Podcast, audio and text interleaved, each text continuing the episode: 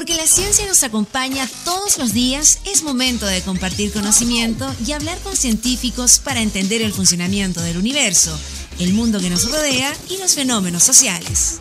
Salimos del laboratorio y nos vamos a la cafetería virtual de la UFRO para hablar todo sobre ciencia, investigación, tecnología e innovación. En Efecto Ciencia, el programa científico de la región de la Araucanía por la 89.3 UFRO Radio, la radio de la Universidad de la Frontera. Conduce Alex Seguel.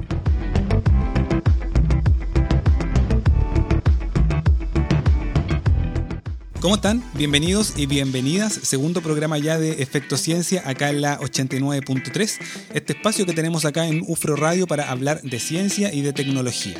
Una semana especial, una semana particular. Justamente estamos terminando esta Semana de la Ciencia, como le llamaron en varias universidades, en varios centros de investigación porque el domingo recién pasado estuvimos conmemorando el Día Nacional de la Ciencia y de la Tecnología en nuestro país, día que se instauró el año 2018 por ley y que corresponde justamente al primer domingo de octubre.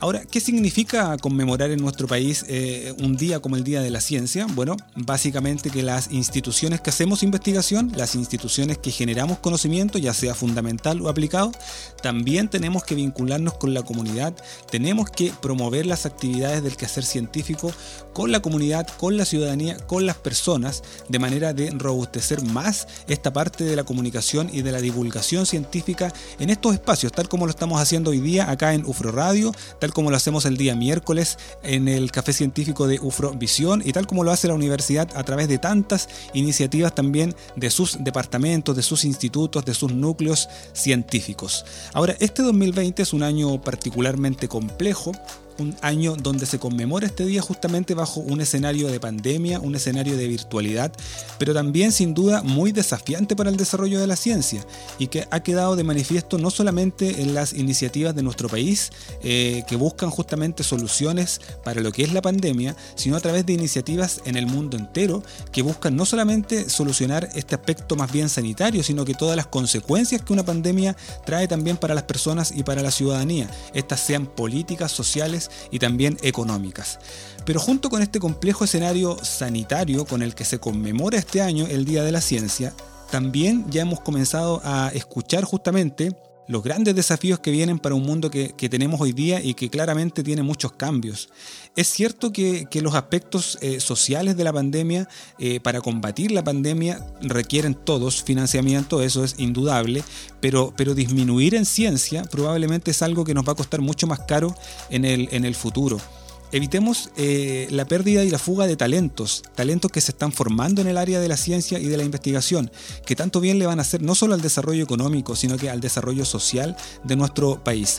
Los investigadores que están en formación, aquellos científicos que se están formando en distintas universidades, tanto en nuestro país como en el mundo entero, no se están formando solo para formar o para relacionar su conocimiento con sus capacidades personales, lo están haciendo para fomentar la ciencia en nuestro país y para aportar con su conocimiento y con su talento al desarrollo de nuestro país.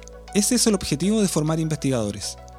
Probablemente la pandemia no ha tenido la suficiente fuerza como para proyectar y, posicionar el desarrollo de la ciencia al nivel que debería y me refiero a los tomadores de decisiones. Pero sin duda que para científicos y científicas que día a día están aportando desde sus disciplinas a mejorar la calidad de vida de las personas, sin duda que este escenario de pandemia ha sido un tremendo desafío también para mostrar justamente las capacidades instaladas que están en nuestro país para aportar desde la ciencia y de la tecnología. Bueno, en el Día de la Ciencia 2020 y desde este espacio que tenemos acá en la 89.3, un saludo y un reconocimiento a todos y a todas quienes dedican su vida a generar conocimiento fundamental, a conocimiento aplicado, conocimiento que tiene impacto, conocimiento que además aporta a nuestra sociedad y a nuestro planeta. Soy Alex Seguel y esto es Efecto Ciencia acá en la 89.3. Bienvenidos.